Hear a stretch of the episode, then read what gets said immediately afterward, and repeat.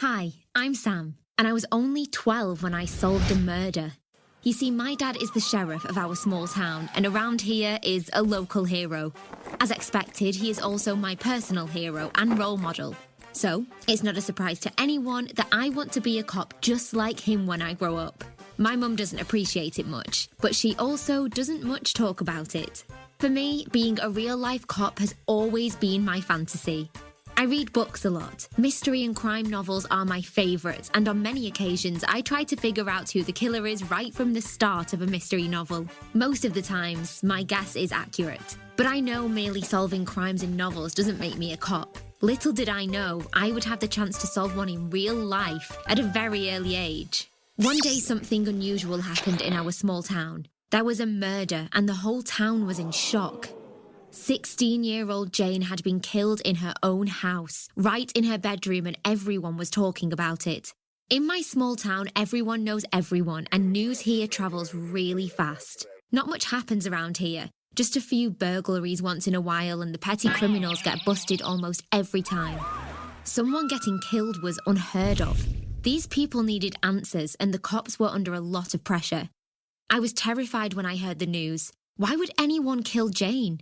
She's one of those kind and cool girls who's loved by everyone. I couldn't grasp what happened. My dad was really confused about the murder. He had not had to investigate a murder for a very long time. He was sincerely concerned about the safety of the people, and the fact that a killer might be on the loose really ticked him off. My dad and his best friend, another cop at the police department, had been working on the case for some days. They have been digging for answers and clues to unravel the mystery, and they were getting really frantic because they couldn't find any hint. I knew how frustrating the situation was for my dad, but what I couldn't understand was what would a teenage girl do to deserve to be killed? I mean, what has she done that someone decided to take her life? Everyone in the town was tense, and the situation was pretty much the same in school as well. People wouldn't stop talking about the murder. Rumours started flying around in the school. Dad says people are scared of things they don't understand, and when people get scared, they will always make up stories. With all the stories and rumours, I was getting more scared myself. What if the killer is never found and he kills again? What if he is after young girls? What if he comes after me or one of my friends? The whole situation was putting me and everyone else on edge. I wished my dad would just find the killer already. I knew he was trying his best. Every night he would spend hours on the front porch with his friend discussing the case and their findings so far. Dad has no issues with me hanging around, and I sometimes listen in on their conversation, but I rarely say anything. I got to learn a lot about the case this way. Dad's friend was convinced that the murder was a case of a burglary gone wrong. In their conversations, I overhear them say that the victim was killed with what they term a weapon of opportunity, she was bashed in the head with a table lamp, which meant whoever killed her hadn't really intended to because they had no weapon. But my dad said since the house bears no sign of being burgled, then whoever killed her had access to the house and must have been close to the victim and not just some random burglar. But who would have killed Jane? Her parents are always away on business, and on this particular night, she was alone as usual. She didn't have many friends, too. In fact, she had just one close friend named Tori, and the cops don't think she could have done it either. Dad said Jane was supposed to go to a concert that night, but Tori told her she'll miss it. Wait a minute, a concert? Who goes to a concert without their best friend? Something is not adding up here. Wheels were turning in my small detective mind. This isn't one of your fancy novel stories, I told myself. This is real life. I decided to let the thoughts slide, but continued to listen to my dad's conversation with his friend, anyways.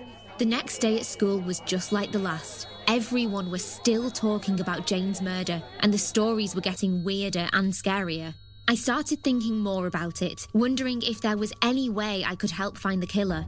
Just like everyone else, the thought of a killer roaming the streets freely in our small town scared me, and I felt as responsible to find him. The next day, Dad's friend came over to go over the details of the murder like they usually do. This time, I was listening in on their conversation with rapt attention. Dad's friend insists on the burglary theory, but he can't prove anything is missing in the room. The girl's purse, phone, and other valuables were right there in the room where she was murdered, and none of those things had been stolen. With nothing missing, it's hard to conclude. For a moment, I let the little detective in me set to work. I think long and hard for a while, and come up with nothing. I search for clues based on what I've heard so far, but still couldn't come up with anything. Heck, being a cop isn't easy. My head hurts already from thinking too much. Then a thought crossed my mind. Maybe something is indeed missing, but the cops don't even know it yet. Did you check the girl's closet? I asked, cutting into their conversation. I know I shouldn't have done that, but the theory forming in my mind was simply too exciting to ignore. I wonder what my dad would think about me listening in on their conversation, or even cutting in the way I did. Dad and his friend looked at me confused, but he answered all the same. Yes, we did check the closet. Nothing seemed to be missing there. It was a jungle in there, Dad's friend says. Lots of bags and a few shoes. Did he just say a few shoes? Everyone at school knows Jane had tons of shoes. Where did all the shoes go? I zoned off for a moment and got excited. If shoes were missing, then a girl might be the thief and killer. And the closet suspect here is Tori. I was dazed for a minute. I couldn't tell exactly how I was feeling at that moment. While I was excited at the prospects of my discovery, I wasn't quite sure about telling my dad yet. What if I am wrong about this and Tori is innocent? I could get into a lot of trouble. What would Dad feel about me intruding into the investigation? The next day at school was torture. All around me, people were still talking about the murder. The mere fact that I might have the answer to the question everyone was asking made it listening to their conversations a lot harder. I have to do something about it. I decided to tell my dad about it. He shouldn't be too angry. I was only trying to help. And so far, I haven't even done anything wrong. I think Tori might have killed her friend accidentally. I told my dad the moment I got a chance to speak to him after school. I went ahead to tell him my thoughts about the case. I knew both girls from school. The thing is, while Jane's parents are rich and she had everything, Tori's parents weren't. Jane had too much of everything, so much that Tori might have felt that if she stole a few of her friend's shoes and bags, she wouldn't even notice. The concert was her perfect opportunity. She would sneak in when Jane was away, which is why she intentionally missed the concert. But it seems Jane returned while the burglary was on, which led to a struggle that resulted in her death. Of course, my theory wasn't 100% accurate, but it was close enough to get the cops to take a closer look at Tori. She turned out to be guilty, just as I predicted. The cops had missed the major details because they were adults. None of them expected a girl missing a concert or a few missing shoes and bags to lead to a murder. Adults don't think those small things matter, but for teens, it is everything. My dad commended my contributions and said it helped them solve the entire case. I know he is proud of me. As for me, I felt really proud of myself too.